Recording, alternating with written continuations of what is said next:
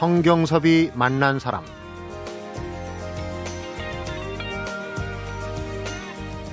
오늘 저녁 7시 반 서울대학교 문화관 대강당에서는 자살 예방을 위한 희망대 콘서트 진정한 행복 찾기 해법을 전할 내가 만난 행복이 열립니다. 성경섭이 만난 사람 오늘은 희망대 콘서트 4명의 연사 중에 한 사람이죠. 손미나 작가를 만나봅니다.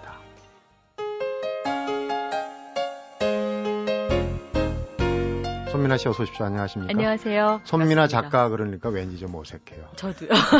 방송 예, 스튜디오에 들어오면. 예전에 어, 한때는 10대들의 아주 선망의 대상 도전 골든벨의 네. 미나 공주입니다. 네. 드림 누나라고 했었죠. 그런데 한때 어, 그 친구들이 이제 지금 10대, 20대가 되지 않았습니까? 어, 그럼요. 30대 이제 접어들어요. 음. 예. 모르는 사람들은 이 공주님이 뭐 마법에 빠져가지고 숲속에서 잠드는 거 아닌가 하는 생각도 할 텐데 알고 보면 그동안에 행로를 거쳐 지금 책을 6권이나 쓴 작가가 됐어요. 네. 6년차 작가인가요? 제가 2006년에 첫 책을 냈으니까요. 음. 횟수로 뭐 7년이 7년째가 됐습니다. 네. 책을 쓰게 된 과정 또 어, 오늘 사실은 이제 이 희망 대콘서트 때문에 모시기도 했습니다. 거기서 젊은이들의 어떤 멘토 역할을 좀 하신다고 그래서 얘기도 좀 미리 들어보고 책 얘기도 중요하지만 하기 전에 잘 나가던 아나운서가 이제 모든 걸 접고 어 나쁘게 얘기하면 떠돌이고 네. 좋게 얘기하면 요즘 뭐 노마디즘, 유목민 네. 어좀 긍정적인 거예요. 그런 생활을 하게 된 것도 좀 얘기를 들어보려고 하는데 네. 우선 지금 그 살고 계신 곳이 어, 대한민국이 아니에요? 네. 어디서 살고 계십니까? 지금 한 3년째 프랑스 파리에 거주하고 있습니다. 네. 여섯 권의 책 중에서 소설이 한 권, 번역서가 두 권, 그리고 이제 여행기인데 네. 처음 썼던 여행기, 첫 여행기가 우리 속된 말로 아주 대박을 쳤어요. 네. 스페인이고 네. 어, 제목만 보면 이제 자유에 네. 관한 건데 그 여행기를 쓰게 된 과정을 쭉 거꾸로 네. 올라가면 이제 우리 손미나 아나운서가 손미나 여행가에서 작가로 가는 처음에 그러니까 잘 나가는 아나운서에서 어떤 일상에서 벗어나서 일탈이라고 그러나요? 네. 탈출하게 된 첫 극에 어 스페인으로 연수를 갔던 네. 그런 그 배경을 또 배경 삼아서 여행을 간 거 아닙니까? 근데 네. 그때는 네. 아나운서로서 어, 사표를 던지고 갔던 건가요? 아니에요. 그때는 아니고. 이제 휴직을 했고요.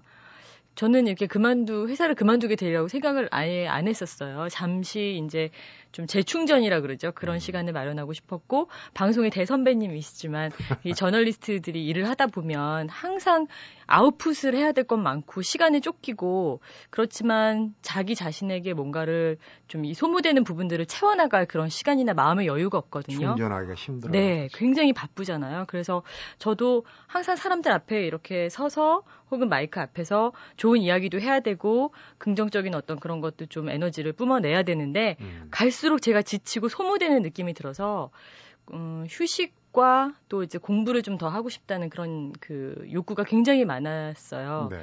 그러던 차에 아, 아무래도 이제는 좀 가봐야겠다라는 생각이 들어서 제가 느낀 거는 사람들이 쉽게 떠나지 못하는 이유가 다른 것이 아니라 자기 손에 갖고 있는 걸 놓지 못하기 때문인 것 같다는 생각이 들었거든요. 네. 그래서 그 당시에 뭐 프로그램도 서너 개 이렇게 진행하고 있었고 그랬지만 내가 정말 사랑하는 일이고 나를 이렇게 방송에서 그 시청자나 제작진들이 실제로 많이 인정을 해줄 수 있는 일이라면 6개월에서 1년 정도 내가 더 충분히 휴식을 취하고 공부를 하고 돌아왔을 때는 내 자리가 사람들이 말하는 것처럼 걱정하는 것처럼 없어지는 것이 아니라 네. 오히려 더 단단해질 수도 있겠다. 그렇게 해서 한번 모험을 해보기로 한 거죠. 그래서 네. 이제 유학을 갔는데 실제로 정말 많은 에너지를 얻었고 좋은 경험을 했고 지금 생각하면 돈 주고 살 수 없는 자산이 되는 뭐전 세계 각지에서 모여든 기자, PD들, 친구들을 사귀었기 때문에 네. 지금도 그들하고 같이 하는 일이 많아요. 음. 그래서 굉장히 좋은 경험이었고 돌아와서 아주 우연한 기회에 그걸 책으로 쓰게 됐는데요. 이제 저도 문학을 공부했고 마음속으로는 늘 글을 쓰고 싶은 마음이 있었기 때문에 네. 그걸 좀 진심을 담아서 쓰려고 노력했는데 그걸 읽어주신 분들이 느끼셨던 것 같아요. 네. 네. 아주 우연한 기회를 정확하게 얘기하면 이제 유열 씨가 진행하는 라디오 프로그램 가가지고 네. 너무 맛깔나게 잘 얘기를 유열 씨도 네. 이제 책을 한번 써보았는데 또 오비락이라고 그러나요? 출판사에서도 연락이 오고 그래서. 예, 그 제가 지금 이렇게 라디오 출연을 한 거예요. 네. 그래가지고 뭐 무슨 일 있었고 뭐 얘기를 했는데 아, 그거 혼자 듣기 너무 아까운 얘기입니다, 손민아 씨. 그런 걸 책으로 써서 많은 사람하고 나누셔야 돼요. 라고 얘기를 하셨거든요. 네. 그리고서는 이제 방송은 끝났는데 출판사들에서 전화를 제가 음. 받았죠. 음. 그래서 저와 뜻이 맞는 분을 골라서 작업을 한 1년 정도 했고요. 네. 사실 정확히 말하면 한 9개월 만에 완성을 해서 딱 책이 나왔어요. 그런데 이제 여행을 가고 싶어 하는 거는 어떻게 보면 인간들이 공통적으로 가진 욕망 중에 하나예요. 갈수록 더 그렇게 되는 것 같아요. 그 여행을 실천한다. 더더욱이 갔다 와서 여행기를 써서 조금 어, 속되게 얘기하면 다음 여행의 미천을 또 만들 수 있고 네. 굉장히 그 좋은 재주를 가신 것 같아요. 스페인에서 끝나지 않고 그다음에 일본, 그다음에 또 아르헨티나. 아르헨티나. 네.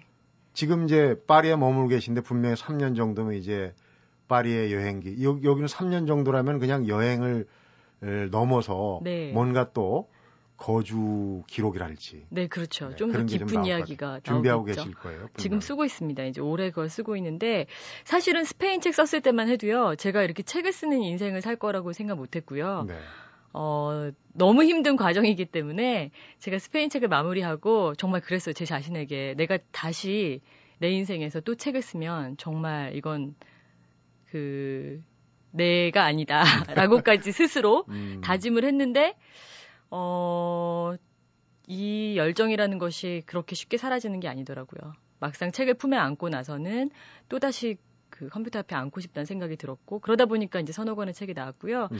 프랑스 같은 경우는 원래 이제 그 프로젝트의 일환으로 다음 네 번째 여행기를 쓰기 위해서 갔는데 가서 보니까 아까도 우리가 잠깐 얘기 나눴지만 문화적으로나 역사적으로나 뭐 예술적으로나 여러 가지 면에서 정말 아름다운 것이 많고 깊은 그런 것들을 가지고 있는 나라기 보면 때문에 볼수록 네. 새로운 면모가 많이 나오는 정말 양파 껍질을 이렇게 까듯이 정말 새로운 것들을 많이 볼 수 있는 곳이더라고요. 그래서 아 처음에 프랑스 생각할 때는 겉만 화려하고 쓸데없이 잘난 척하는 그런 여자 같은 그런 나라 아닐까 저는 오해를 했어요. 네. 그런데 가서 살다 보니까 아, 저렇게 도도하고 잘난 척할 만한 이유가 있구나라는 생각이 들면서 좀 더 깊이 이 나라를 보고 싶다는 욕심이 생겼고요. 네. 그리고 에세이를 세 권 내고 나니까 이런 생각을 하게 되더라고요. 제가 10권의 에세이를 이제 쓰기로 하고 회사를 나갔는데, 네. 어, 작가로서 그 인간이 성장을 하지 않으면 뭐 나라를 아무리 바꾸고 대륙을 바꾼다 한들 책 내용은 달라지지 않을 것 같다는 확신이 들었어요. 네. 그래서 제가 제 자신을 성장시키는 노력을 꾸준히 해야만 독자들도 저를 통해서 다른 도시를 보는 거를 넘어서 이제 새로운 세상을 접하는 거지. 네. 사실은 파리를 뭐 돌아다니고 보이노스아이레스를 돌아다녀도 그 똑같은 사람이 같은 걸 봤을 때는 같은 것만 보이거든요. 그리고 다른 사람들이 쓴 그런 류의 책들도 많거든요. 그렇죠. 그래서 제가 어떻게 하면 저를 성장시킬 수 있을까 고민을 하다가 예술의 도시이고 뭐 제 나이나 여러 가지 경험을 봤을 때도 때가 된 것 같아서 소설에 도전을 하게 된 거죠. 네. 그래서 이제 지금은 에세이로 어떤 계기로 네. 사람의 인생이 이제 전환할 때가 있어요. 네. 그리고 가지 않은 길에 대한 어떤 그리고 또 책은 저희 주변에서 보면은 처음 쓰기 힘들지 네. 한번 쓰면 또 계속 책을 쓰시더라고요. 네. 근데 책 쓰는 게 중요한 게 아니라 거기에 담는 내용인데 어, 쭉 그 인터뷰하신 거나 이 기록을 보면은 그 과정 과정에 멘토라고 하기에는 어떨지 몰라도 몰디브 여행에서 어떤 여의사가 네. 너 지금 정말 행복하냐 하는 그런 네. 질문 또 네. 인도에서 어떤 요가 선생한테 받은 어떤 어 비전이랄지 이런 것들 그런 네. 얘기들이 많이 있어. 그 좀 소개를 해주시죠. 네. 어떻게 하면 우리도 정말 희한할 정도로 저는 뭔가가 이렇게 필요할 때 사람이 나타나는 편이에요. 네. 그런데 어떻게 보면 왜 당신한테만 그런 일이 일어나냐고 누구는 그럴 수 있지만 주변에 있는 거를 못 보는 경우도 많은 것 같아요. 음. 생각보다 좀 적극적인 편이고 호기심이 많아서 뭔가를 제가 구하는 것이 있으면 중간에 절대 멈추지 않기 때문에 네. 어, 그런 일이 벌어지는 것 같은데 몰디브 얘기를 좀 몰디브 해주시죠. 같은 경우는 제가 어 9시 뉴스를 진행하고 있을 무렵에 진행을 하다가 많이 힘들다고 느꼈어요. 왜냐하면 그 보도 프로그램을 저는 이제 주로 그 예능 프로그램하고 교양 프로를 하다가 네. 뉴스 보도국 쪽으로 이제 일을 다시 한 2년째 하고 있었는데 나름대로 매력이 있고 굉장히 배우는 점도 많고 또 의미가 있는 일이긴 한데 저에게는 그보다는 좀 인간적인 좀 휴머니즘을 좀 가까이 할 수 있고 사람하고 직접 이렇게 끈끈하게 만나서 까르르 웃으면서 제 이야기를 할 수 있는 방송을 제가 원하는 거지. 네. 어떤 그 스튜디오 안에서 카메라를 상대로 뭔가를 전하고 싶은 그런 마음은 없었던 것 같아요. 중간에 약간 제가 초를 치자면 네. 사실은 메인 뉴스는 발탁된 건데 네. 적성에는 좀 안 맞았고. 예, 약간 그런 면이 있어서 하지만 이제 남들이 볼 때는 네가 아무리 지금 양장이 너에게 안 어울리고 너는 한복을 입고 싶다고 하더라도 이게 얼마짜리 양장인데라고 얘기할 수 있는 거잖아요. 네. 어, 그런 면에서 고민을 좀 하고 있을 때 몰디브에 여행을 갔고요. 거기서는 사실은 자연만을 앞에 두고서 옷도 거의 걸치지 않은 뭐 수영복만 입은 상태로 처음 낯선 사람과 내 이야기를 전혀 편견 없이 들어줄 수 있는 어떤 좋은 친구를 만나서 이야기를 하다 보니까 아, 진짜 그야말로 마음도 발가벗게 되는 것 같았어요. 네. 그래서 이런저런 이야기를 주고받다가 어, 제 말을 이렇게 듣고 있던 그 친구가 아무 그 아주 천진난만한 표정으로 그래서 정말 행복하니? So are you really happy? 딱 이렇게 물어보는데 거기다 대고 제가 그냥 사실은 거짓말해도 되잖아요. 그리고 무의식 중에 yes라고 나올 수 있을 텐데 이렇게 답이 안 나오더라고요. 그래서 아 이렇게 내 입이 탁 터지지 않는 데는 지금 내 가슴 속에 뭔가 문제가 있구나. 어, 돌아가서 하고 싶은 일을 하기로 마음을 먹었죠. 그래서 네. 그래서 돌아와서 제 뉴스를 그만하겠습니다. 그리고는 유학을 간 거예요. 네. 그러니까 지금 여러 여행지에서 여행기도 쓰고 소설도 쓰고 지금까지와 다른 그 전까지와 다른 어떤 삶은 제가 앞에서 이제 유목민 노마드라고 표현했지만 어떻게 보면은 이 방랑자의 이 수동적인 것보다 떠돌 수밖에 없는 운명보다는 좀 능동적인 네. 긍정적인 면이 있는 것 같아요. 예, 그리고 이제 사실 제 스페인 책이 처음 나왔을 때 그 책의 그 출판사에서 만들었던 카피가 이런 거였어요. 어, 정확히는 기억이 안 나지만 뭐 30대 초반에 뭐 어, 뭐 방송국 간판 아나운서에서 모든 것을 훌훌 털, 털고 어느 날 갑자기 스페인으로 떠나다 뭐 약간 이런 식의 카피였거든요. 네. 뭐 인생의 터닝 포인트를 찾아 떠나다 뭐 이런 음. 거였어요. 근데 그걸 보고 어떤 분들은 제가 굉장히 충동적으로 회사를 그만두거나 그랬을 수 있다고 상상들을 하시는데 그런 거는 절대 아니고요. 네. 어, 저는 좀 오랫동안 준비하고 항상 계획을 많이 세우는 편이기 때문에 어, 사실은 다 제 머릿속에 있던 일이었죠. 네. 예. 기억엔 그때 그 책이 나올 때쯤에 우리가 지금 산티아고 순례길 얘기 많이 하는데 네. 우리 손민아 작가 책을 읽고 직접 그 산티아고로 떠난 여성분들이 참 많다는 얘기도 들었습니다. 네, 한때 또 붐이었다고 들었어요. 네. 예. 어, 그 손민아 작가의 오랜만에 이제 근황 얘기를 잘 들었고 잠시 후에는 오늘 그 희망대 콘서트 얘기를 좀 주제를 해갖고 얘기를 나눠보도록 하겠습니다. 네. 성경섭이 만난 사람 오늘은 바로 오늘 저녁에 열리죠. 희망대 콘서트에서 만나게 될 손민아 작가를 먼저 만나보고 있습니다.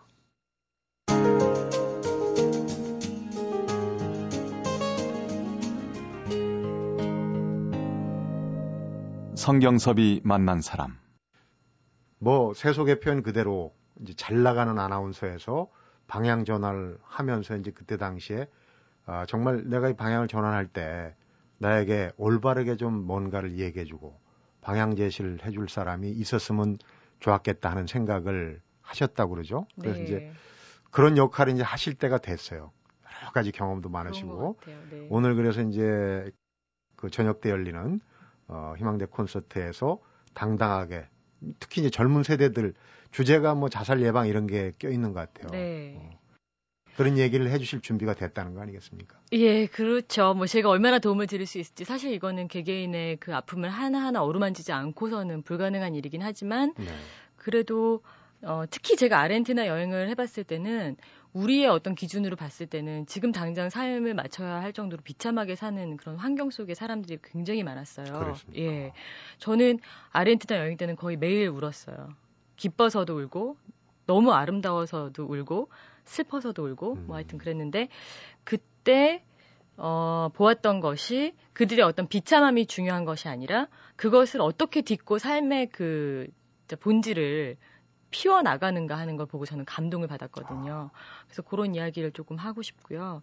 어, 누구에게나 그 삶은 힘들다는 것이 포인트였던 것 같아요. 그 여행에서 느낀 것이 네. 항상 자, 나만 좀 힘든 것 같고 왜 나한테만 이런 일이 우린 그렇게 생각 많이 하는데 그것이 아니라 불행하고 또 어떤 고통스럽고 아프고 좀 불운한 그런 일들이 벌어지는 것은 인생의 한 부분이기 때문에 저도 이제 뭔가 힘든 일이 있었을 때는 그걸 모르고 아, 왜 나한테 이런 일이 있지 라고 생각한 적도 있지만 네. 나중에 이제 깨달은 거죠. 그 여행을 통해서 그것이 아니라 어, 인생에는 뭐 밝고 아름다운 그런 면도 있고 기쁨도 있고 행복이 있지만 동전의 양면처럼 항상 공존을 하니까 아 그냥 삶의 일부로 이렇게 끌어안고 아 네가 거기 있을 수밖에 없구나라고 인정을 하면 나머지 행복한 부분을 즐길 수가 있는데 네. 이걸 자꾸만 원망하고 남이랑 비교하고 나는 왜 이렇지라고 자책을 하다 보면 또 한 면을 잘 갖고 있는 걸 아예 보지를 못하는 것 같아요. 네. 그래서 그런 부분을 조금 이제 오늘 그 자리에서는 이야기를 해드리고 싶은 거죠. 여행하면서 참 많은 걸 배우는 것 같아요. 그 중에도 특히 네. 본인의 경험도 많이 녹아 있는 부분이 이제 어, 지금 오늘을 사는 한국의 여성들에 관련된 문제. 네. 얼마 전에 우울증 관련 전문의하고 인터뷰를 했는데, 네. 어, 대한민국에서는 남성보다는 여성. 아무래도 그 사회 활동이 늘어나는데 또 경쟁에서는 네. 불이익을 당하는 일이 많고, 그렇죠. 특히 여성의 뭐 출산이나 육아 같은 것도 그래서 우울증이 상당히 심하다. 아. 우울증이 심해지면 이제 잘못된 판단할 수 있다 이런 얘기를 들었거든요. 네. 그런 부분도 좀 녹여서 어, 얘기를 그럼요. 예, 저는 여성들 문제에 관심이 많고요. 그 특히 이제 뭐 한국 여자만 불행하다 이렇게 말할 수는 절대 없어요. 네. 실제로 프랑스처럼 우리가 생각할 때는 여성 혁명이 있었고 대단히 앞서간 나라 같지만 거기에도 굉장한 차별이 있고 불만들이 많이 있습니다. 예. 남성들이 굉장히 위해 주는 걸로 알고 있는데. 아, 꼭 그렇지는 않습니다. 우리나라 그러니까 일반적으로 비교해 봤을 때 뭐 매너가 더 좋고 가사 같은 걸 좀 이렇게 공평하게 분담하고 이런 거는 우리보다 훨씬 나은 것 같아요. 네. 하지만 예를 들어서 똑같이 사법고시를 본 변호사의 월급도 여자는 훨씬 적고요. 그래요. 초봉이. 네. 음. 뭐 그런 어떤 사회적인 차별부터 시작해서 여러 가지로 불이익을 본인들도 느낀다고 저한테 프랑스 친구들이 이야기를 하는데 그럼에도 불구하고 우리는 아직까지도 그 뿌리 깊은 유교 사상이며 기타 등등 사람들의 어떤 그 아직은 깨이지 않은 그런 생각들이 보이지 않는 곳에서 여자들을 괴롭히죠. 남자분들은 잘 모르시더라고요. 제가 이런 얘기하면 진지하게 들으시다가 뭐가 그렇게 힘드나요? 이렇게 물으시는 분들이 계세요. 네. 네. 그런데 실제로 어, 특히 이제 어떤 그 어떤 거라고 말씀을 드려야 될까요? 예를 들어서 여자들은 서른 살만 넘어도 넘어도 아 뭔가 좀 이제는 한풀 꺾여서 다시 피어날 수 없는 꽃 같은 그런 느낌을 사회가 자꾸 준다고 해야 될까요? 그래서 제가 아마 그 스페인 책을 냈을 때 30대 여성들 또 그 30이 되는 거를 두려워하는 우리 20대 여성들이 그것을 보고 용기를 내지 않았을까. 그래서 그 책을 많이 보시지 않았을까 네. 생각이 되는데 오늘 대화에서도 아마 그런 것 사회적인 어떤 보이지 않는 그런 억압이나 한계라든지 한계를 느낄 때 사람은 굉장히 불행하거든요. 네. 그러니까 그런 거를 느끼시는 분들이 좌절하는 대신에 좀 이렇게 서로 어, 마음을 열고 아 나만 이런 게 아니구나라고 음. 좀 힘을 얻어가셨으면 하는 거죠. 그렇군요. 예. 선 얘기를 듣다 보니까 얼핏 그 결혼 그 중, 중매하는 그런 네. 기관에서 나이가 들면 특히 여성들이 네. 어 소개해주는 남자의 질이 좀 많이 떨어진다 그런 얘기를 들은 적이 있어요. 아, 특히. 아 그렇군요. 프랑스로 가시면 되는데 거기서는 나이 많으면 오히려 그러니까 나이가 어리면 유치하다라고 생각하고 네. 오히려 나이가 든 여성들을 굉장히 경험도 많고 성숙한 멋있는 여자 이렇게 네. 생각하는 경향이 있더라고요. 그렇군요. 네. 앞에서 이제 여행기 얘기만 했는데 우리 네. 선민아 작가의 정말 핵심적인 소설 얘기를 한번 네. 해보겠습니다. 예. 이 여행기하고 소설하고는 호흡이 달라요. 달라요. 네. 글재주 또는 그 뭐 지구력이라 이런 것도 다르고 한데 예. 어, 소설 첫 소설 낸 지가 작년에 냈던가요? 네, 작년 여름에 누가 미모자를 그렸나. 주제가 어. 프랑스를 배경으로 한 사랑이라고 들었습니다. 네, 바로 이 그 제가 항상 관심 있는 부분이기 때문에 서른 살 즈음 돼서 자기의 어떤 커리어와 인생에 대해 사랑에 대해서 고민하는 한국 여성이 어 본인이 갖고 있는 재능이나 어떤 그 열정을 다 발휘하지 못하고 음. 남에게 이제 대피를 해주는 작가예요. 어. 자기는 이제 작가가 되고 싶은데 그래서 고민을 하던 중에 이제 정말 자기 책을 내주겠다는 어떤 출판사가 어, 그녀에게 제안을 하죠. 요 마지막으로 요 대필 작업을 하면 네 책을 출판해주겠다. 그래서 그 네. 그 유혹을 못 이기고 책을 이제 자료 조사를 하러 프랑스로 떠나는데 거기서 탔던 기차에서 어떤 프랑스 남자 의사와 가방이 바뀌어요. 네. 그래서 그거를 이제 찾아가는 과정 속에서 이 사람이 이제 미모자는 꽃 이름이고요. 네. 그 꽃이 그려진 어떤 그림을 매개로 이 두 사람이 그 화가의 흔적도 찾고 음. 사랑에도 빠지고 뭐 이런 얘기입니다. 본인 얘기가 좀 많이 어, 녹아 있다고 그럴까요? 아 그러니까 뭐 무슨 그 정말... 구체적인 팩트가 아니라 예. 뭔가를 찾아가는 그러니까 그렇죠. 그런 맞아. 부분 사랑 얘기는 사실은 뭐 제 얘기가 들어갔다면 얼마나 좋겠어요. 근데 그런 건 아니고 네. 어 저의 이제 허구인데 그 나중에 책을 다 쓰고 나서 저희 출판사에서 이런 얘기를 하셨어요. 아 손민아 씨는 직접 다녔으니까 잘 헷갈리지 않겠지만 우리는 봤을 때 얘네가 다닌 도시들이 어디 있는지를 좀 알고 싶다. 그러니까 지도를 하나 만들어서 책 앞에 넣으면 어떨까? 음. 그래서 제가 그걸 열심히 이제 그려가지고 표시를 해서 파일로 이제 프랑스에서 보냈는데 그걸 이렇게 만들어 놓고 제가 저희 주인공 4명이거든요. 네. 저희 주인공들에게 굉장히 미안하고 고맙더라고요. 엄청나게 많이 돌아다닌 거예요. 제가 아주 여행을 많이 보냈죠. 그런데 네. 저도 미처 깨닫지 못했는데 뭐 프랑스 전역을 다니고 런던도 가고 아프리카도 가고 서울 그러니까 어떻게 생각해 보면 지금 말씀하신 대로 저의 어떤 그 쌓이고 쌓인 경험들이 네. 저도 모르게 이렇게 튀어나오는 그런 결과인 것 같고요. 네. 소설 첫 소설이라는 게 그런 것 같아요. 그러니까 뭔가 어떻게 하겠다라는 하고 해서 상식을 가지고 물론 하시는 분들도 있을 거예요. 문예창 작가로 나오셨거나 네. 공부를 하신 분들은. 근데 저는 사실은 그보다는 그냥 제 자신을 좀 알고 한 단계 성장하기 위한 어떤 도전의 그런 방법으로 소설 집필을 시작했기 때문에 네. 정말 태평양 한가운데 빠져서 어디로 가야 될지 모르고 허우적댔는데 운 좋게 지금 육지로 나온 거나 마찬가지예요. 그래서 네. 제가 하면서 느낀 것은 이제 자석 같은 거를 뭐 이렇게 제 영혼이 있다면 거기 집어넣어서 얘가 갖고 있는 지식이나 경험을 한번 쫙 끌어당겨보자 했을 때 여기저기서 이제 붙어 나온 결과물들이 저의 소설로 그래서 김탁환 선생님께서 저한테 하신 말씀이 첫 소설은 전부이자 전무이다라고 음. 하셨는데 그 말씀이 맞는 것 같아요. 의미심장하네요. 네. 그 자석에 붙어 나온 것들이 이제 에센스 경험의 네. 어떤 축적이라고 볼 수 있는데 주인공이 네 명이나 돼요. 사실 네. 소설이라는 게 여행기하고 다른 게 저도 뭐 소설 쓸 엄두는 안 내지만 대충은 알고 있습니다. 그네 명의 캐릭터를 그려내는 거 아니겠습니까? 네네, 네, 네. 그냥 서술 묘사로 되는 게 아니에요. 네. 그 사람 행동 네. 을 보여주는 건데 네. 아, 그런 그 네 명의 주인공을 에, 이끌고 갈 수 있는 그 지구력이랄지 원래 그런 글재주가 좀 있었습니까? 그거는 잘 모르겠고요. 제가 글 쓰는 걸 좋아하고 어릴 적부터 저는 그 글을 많이 써왔고, 네. 근데 그게 뭐 이렇게 소설 음, 집필을 한 건 아니지만 예전에 제가 알랭드 보통이라는 유명한 세계적인 작가를 만나서 인터뷰를 한 적이 있었는데 네. 네.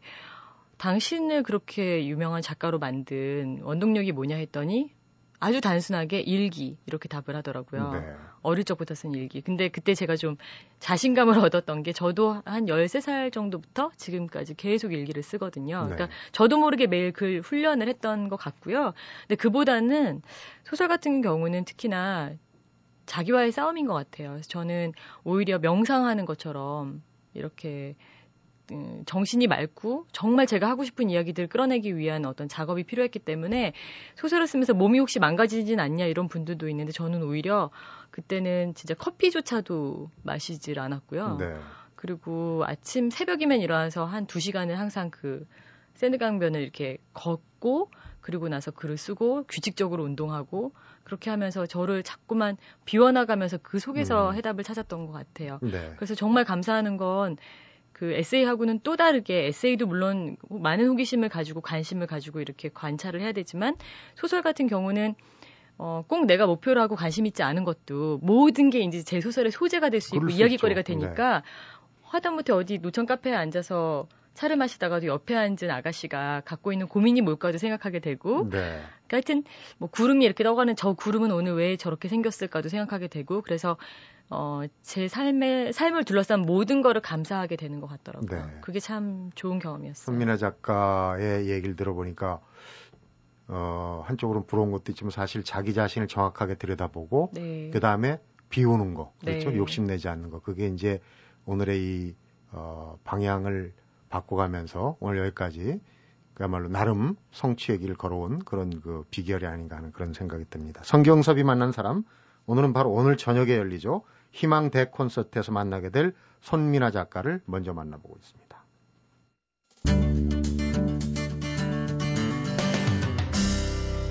성경섭이 만난 사람. 자, 여섯 권의 책 얘기 네. 이제 일곱 번째 책이 분명히 준비가 되고 있을 텐데 네. 어떤 책입니까?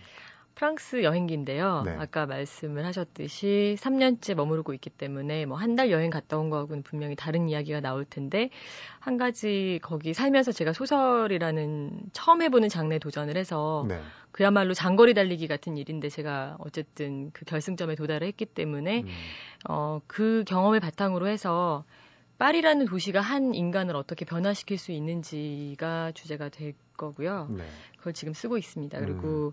또한 가지는 제가 얼마 전부터 뭐 잡지에 어, 그 칼럼을 쓰고 있는데요. 그게 이제 국제 커플에 관한 이야기예요. 네. 요즘에 굉장히 우리나라도 국제 커플이 늘어나기도 했고 음. 사실은 뭐 국제 결혼을 했다는 게 포인트가 아니라 어떻게 서로 언어도 다르고 문화도 다르고 그런 사람들이 서로를 이해해 가는가를 저는 들여다보고 싶고 이야기하고 싶어요. 왜냐면 네. 요즘은 우리가 같은 한국어를 써도 옆집에 살아도 서로를 이해 못하는 경우가 많잖아요. 근데 바로 그 이해하지 못하고 서로를 알지 못하는 것이 문제들을 많이 만드는 것 같아서 네. 그 칼럼을 쓰고 있는데 그 이야기들이 책으로 또 이제 내년에 엮어져서 나올 거고요. 네.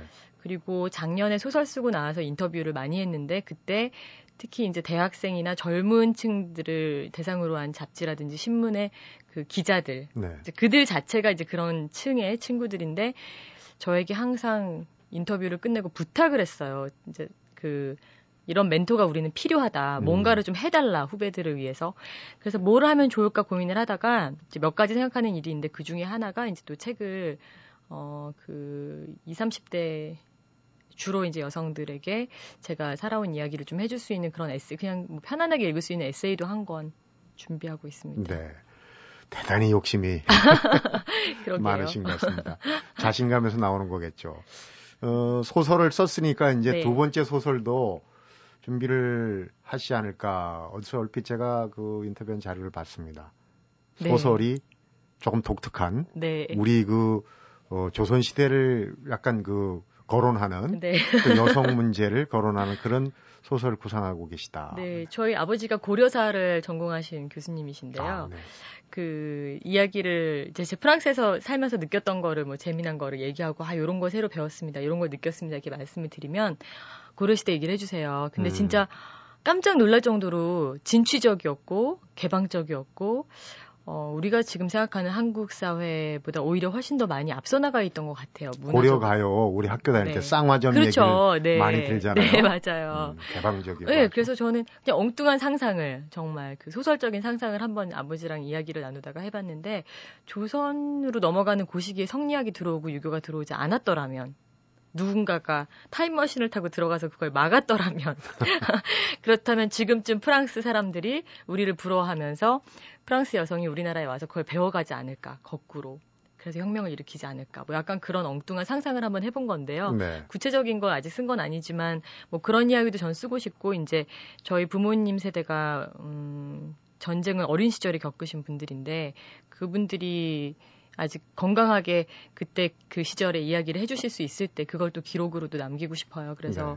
어, 어린 저의 아버지를 주인공으로 한 6.25 때 이야기도 쓰고 싶고 뭐 여러 가지 생각하고 정말 있습니다.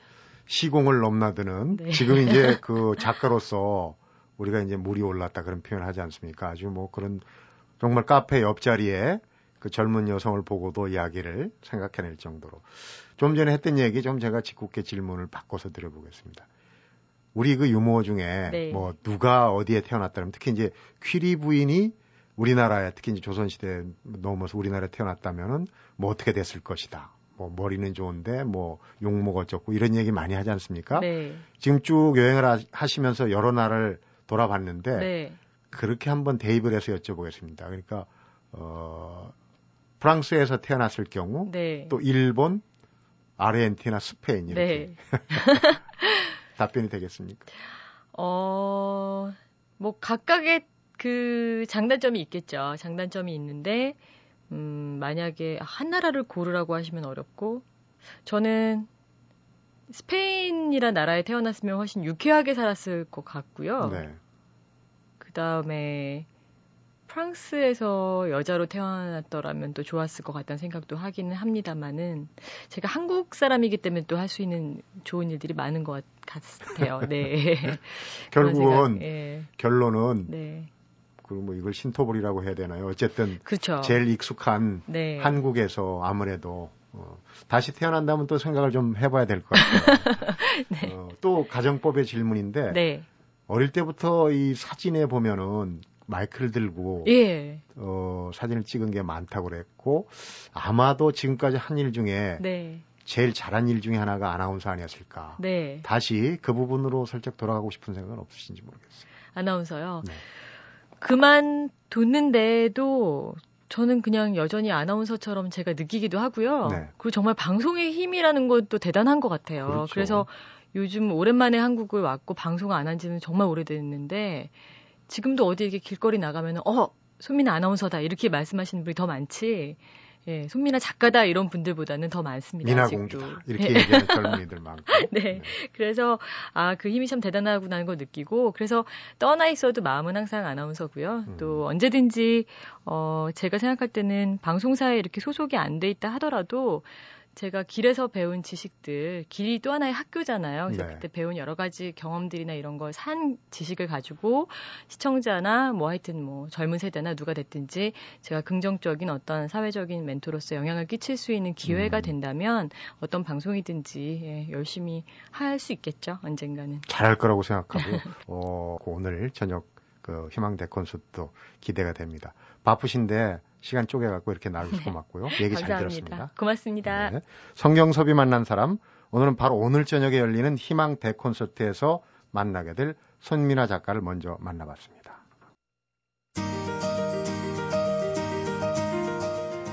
언젠가는 가리라 다짐하고 또 다짐하지만 떠나기 좋을 때란 없다. 떠나고 싶은 마음이 간절한 지금, 지금이 바로 떠날 때다.